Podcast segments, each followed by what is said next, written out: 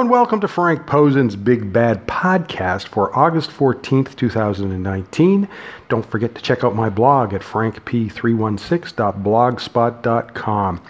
I haven't been doing uh, midweek blogs lately, uh, midweek podcasts lately, but I have enough stuff that we can do one, so the one on Friday is not so long. Uh, have one new video up on the blog. It is Alexa Bliss and Nikki Cross defending the Women's Tag Team Championships against the Kabuki Warriors, Asuka and Kairi Sane, on Monday's episode of Raw. Now, I did not expect the titles to change hands. The, the mistake in having Alexa and Nikki uh, win the ti- the mistake was having Alexa and Nikki win the titles last week, and I'll get into that in a minute. First of all, they go to a commercial 30 seconds into the match, and that always kills the crowd because they don't do anything during the break. All right? So we come back to a rest hold. The turning point of the match is when Kairi hits Nikki with a crossbody to the floor and then follows it with her insane elbow. And then Alexa breaks it up. Now, the, the crowd got excited by uh, what Kairi did, and then when Alexa broke it up, that killed the crowd. Okay? And then Asuka made a big mistake following Alexa to the floor and getting run into the ring post. Okay? And that left Kairi in the ring alone. Nikki hit her neck, neck breaker, followed by Alexa's Twisted Bliss finisher for the win. At least they didn't have her whiff a punch this time, okay? Last week, someone suggested that Alexa can save the women's tag team championships because Vince cares about her. Okay? And that is the disconnect with fans. You can tell by the crowd reaction during that match that fans don't want to see Alexa wrestle because she isn't any good. And also because of her concussion history, she can't take any bumps. Watch this match. How many bumps does she take? Maybe one, two? She basically, they, you know, and, and I mean, you got to understand, someone like Asuka can work the match in such a way that she, she doesn't take any bumps. You know, that's how masterful someone like Asuka is. Same thing with Kairi. Okay? And, and, you know, they're not even getting a heel reaction for her because they aren't booing. They're just sitting there and they're going, I don't want to watch this girl. You know, they don't want to watch her anymore. She can't work. And because of her concussion history, she can't work. Anyway, she was better this week because she didn't do much. All right?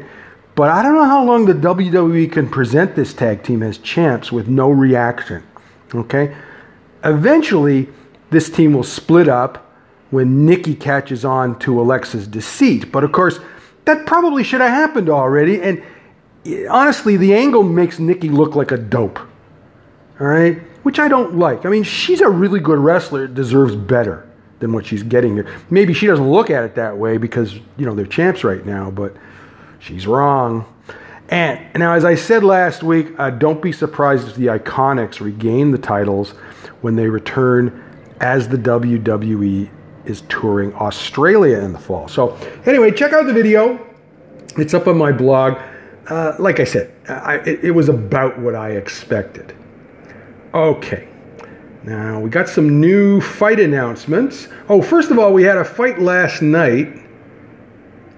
We had a fight last night on the. Um, we had a fight last night on the Dana White Contender Series.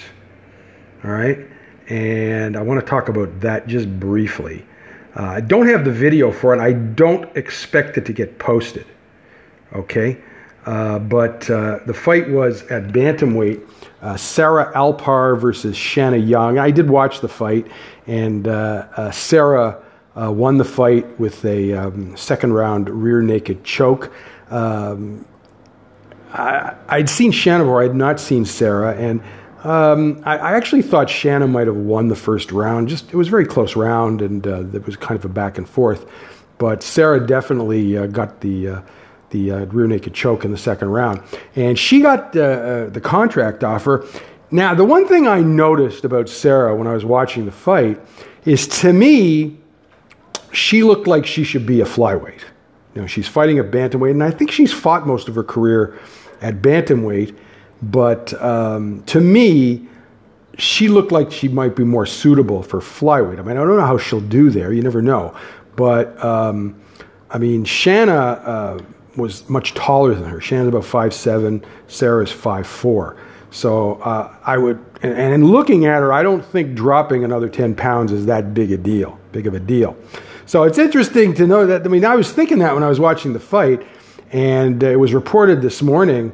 Um, uh, she did an interview with uh, MMA Junkie, and it was reported this morning that uh, UFC uh, President Dana White told Sarah that uh, she got she gets the contract on the condition that she drops to flyweight. So great minds think alike, I suppose. But to me, it was pretty clear that she should be fighting at flyweight. I thought that uh, I, I, don't know if she'd have trouble at uh, bantamweight or not, but I mean, maybe she can fight at both. I don't know.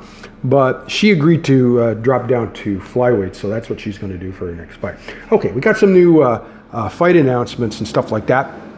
Uh, the first one is from the other day. The UFC announced that UFC on ESPN Plus 19 will be October 12th at the Amalie Arena in Tampa, Florida. So Joanna Jędrzejczyk versus Michelle Waterson at strawweight will be the main event.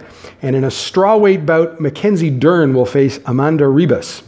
Now, these fights have been known about for a while, but the UFC just announced the location uh, last week, last Friday. Uh, it was thought that that show would be uh, on the West Coast in San Francisco, and uh, so I knew about the fights, but uh, we now know where it's going to be. Now, of course, Joanna is the former UFC strawweight champion. She is from Poland, and she trains at American Top Team in Florida. After dominating the strawweight division, uh, she has lost three of her last four fights, including a loss to UFC flyweight champ Valentina Shevchenko. So, Joanna is a kickboxer with excellent takedown defense. I don't think she punches as hard or is as aggressive as she once was. And without those things, Joanna is just another points fighter. Okay? Uh, Michelle is very popular because of her looks and sex appeal. She ain't called the karate hottie for nothing. Her biggest problem is she is an atom weight trying to fight at straw weight. Okay? And remember, Joanna is big enough to fight at flyweight. So that is a big problem for Michelle. So she's on a three fight winning streak, but Joanna is a big step up in competition level. I just don't see Michelle overcoming the size difference. Okay, Mackenzie Dern is 26 years old, originally from Phoenix, but she trains at Black House and Checkmat in Los Angeles. Her MMA record is 7 0, but she is a Brazilian Jiu Jitsu champ. She's a whiz. Now, she is returning uh, from pregnancy leave. Now, she's had trouble making weight, so I am surprised the UFC is letting her fight at strawweight. Amanda is 25 years old from Brazil. Her record is 7 and 1. Amanda signed with the UFC in 2017, but a positive drug test sidelined her until it was proven to be a tainted supplement. Now, she finally made her UFC debut in June with a win over Emily Whitmire. This is a big step up in competition for Amanda, and if she wins, she's going places, but it ain't going to be easy. So I'm actually looking forward to that one. I think it'll be a pretty good fight. Pretty good fight. Um, let's see, what else do we have here? We got a couple more. Uh, just have to find it. Okay. Da, da, da, oh, yeah. All right. The uh, UFC Brazil Twitter account announced that Jessica Eye versus Viviane Araujo, Araujo, I'll get that right someday, has been added to UFC 245 December 14th at the T-Mobile Arena in Las Vegas. And this fight will be at flyweight. Of course, last time we saw Jessica, she was knocked out by a Valentina Shevchenko head kick. So now what? Well, she's still ranked, so the UFC can use her as a gatekeeper. Jessica now lives in Las she's originally from Cleveland, of course, but she now lives in Las Vegas and trains at the UFC Performance Institute. Viviane is 32 years old from Brasilia, Brazil. Her record is 8 and 1 and she is 2 and 0 in the UFC. Viviane is a former Pancrase champ at strawweight. Okay, so she's moved up to flyweight, and she was dominant in her two UFC fights. And uh, Viviane beat Alexis Davis in her last fight. So I would say, you know, Jessica is at a similar competition level. And another thing is that when she was in Pancrase, Viviane beat Emi Fujino. So she's a pretty good fighter, too. So the idea is that Jessica is ranked higher than Alexis, right? And if Viviane can beat Jessica, maybe she's ready for a title shot. So, look, Liz Carmouche only got a title shot because the UFC didn't have anyone else other than Katlyn Chookagian, who was probably worse than Liz. So they really need Viviane to step up, and we'll see if she can do that. Okay. Okay, so uh, yesterday it was uh, um, Rafael Marinho of Combat reported that Estela Nunes is out of her match with Angela Hill due to a positive drug test. Uh, Ariane Carnelossi will replace her. This will be at UFC on ESPN Plus September 21 at Arena Ciudad de Mexico in Mexico City. Ariane confirmed this on Facebook. Uh, Ariane is 26 years old from Sao Paulo, Brazil. Her record is 12 and 1. She was supposed to fight on last weekend's Uruguay show, but her opponent Taila Santos dropped out due to a back injury. The UFC decided not to replace Taila, and instead, uh, they could have brought in another Brazilian, but they decided instead to rebook Ariane. And it really doesn't change anything for Angela. She has lost three of her last four fights. She needs a win, and this one probably will not be easy. Okay? All right, we have one more here. All right. Ryan Gerbosi of Newsday in Long Island reported this morning that Katlyn Chookagian versus Jennifer Maia has been added to UFC 244 November 2 at Madison Square Garden in New York City. I expect whoever wins this fight to get a flyweight title shot, but I also expect this fight to be a snoozer. I would prefer neither to get a title shot. Katlyn is 30 years old, originally from Philadelphia, but she now lives in Long Island. Her record is 12 and 2 and 5 and 2 in the UFC. Mark Henry has taught her this keep away fighting style that is designed to win close decisions. So, if her opponent dances around with her, Katlyn has, has a good chance of winning the fight. The fight can go either way, too, because, you know, Jess, Jessica Eye beat her by split decision and got that title shot. Now, in her last fight, Katlyn beat Joanne Calderwood. And Katlyn has been trying to get a title shot ever since. Of course, the UFC knows her fighting style is boring, so they gave the title shot to Liz Carmouche, who performed worse than maybe Katlyn would have. Now, Jennifer is 30 years old from Curitiba, Brazil. Uh, she trains at Shootbox. Her record is 17 5 and 1 and 2 and 1 in the UFC. She is a former Invicta flyweight champion. Jennifer is a boxer, but she has no power and she's not very aggressive. Uh, neither of them have finished a fight since 2016. I am expecting a dull fight with three rounds of light sparring ending in a split decision. I believe fighters should deliver exciting fights and entertaining fights, and these two don't do that. So, don't like to fight for that reason. Okay. Uh, one other thing I wanted to mention, even though I'm not planning to write about it, and that's that um, uh, Paige VanZant announced yesterday that she is planning to fight out her UFC contract and um, see what what she can get. And the thing I will tell you right now is her. I guess is she married now? I think it's her fiance still. Uh, Austin, uh, what's his name? Austin Comerford. He's under contract to Bellator. So where do you think she's going to go? Right? So we were. I was talking about this with a couple of people uh, a while back uh, about uh, Paige. First of all, just to point out that we haven't seen her in a while because she's had a serious uh, in- problem with her arm. I think she's had like three surgeries or something like that.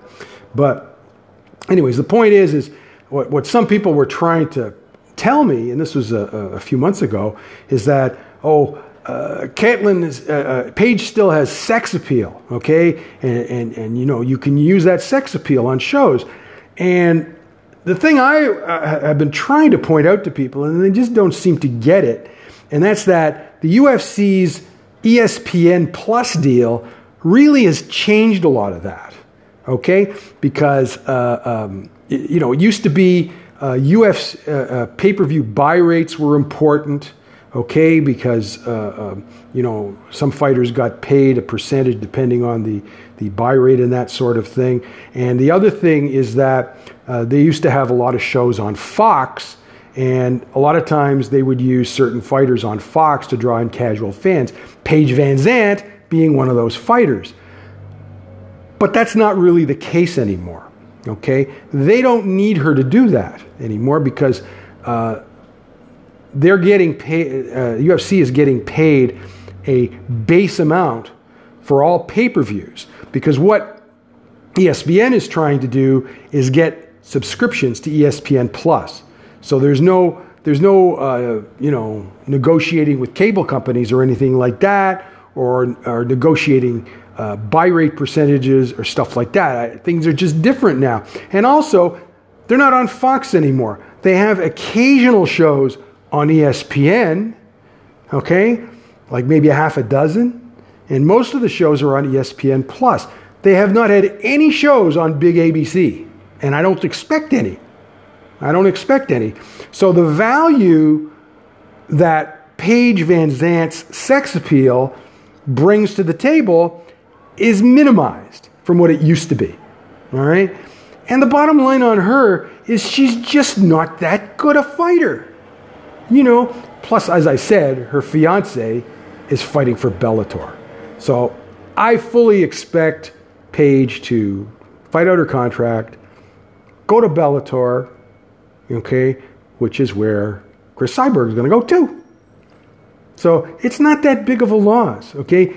You got to understand this new TV deal changes things significantly, and it just surprises me that a lot of fans and even a lot of fighters haven't picked up on this yet. The deal is different. It doesn't mean it. The stuff you guys want to emphasize, like pay per view buy rates and, you know, and, and eyeballs and shit like that, it doesn't mean as much as it did before. All right? That's the way it is. That's the way it is. Anyway, that's it for today. Be back on Friday to preview uh, this weekend's UFC show and who knows what else is going on. And uh, if you don't forget to check out the video that I posted, frankp316.blogspot.com. If you have any questions, you can leave them on uh, Anchor's voicemail. And if you want to subscribe to the podcast, you can do so at uh, Google Play Music, Google Podcast, iTunes, and Spotify. Uh, have a good week. We'll talk to you later.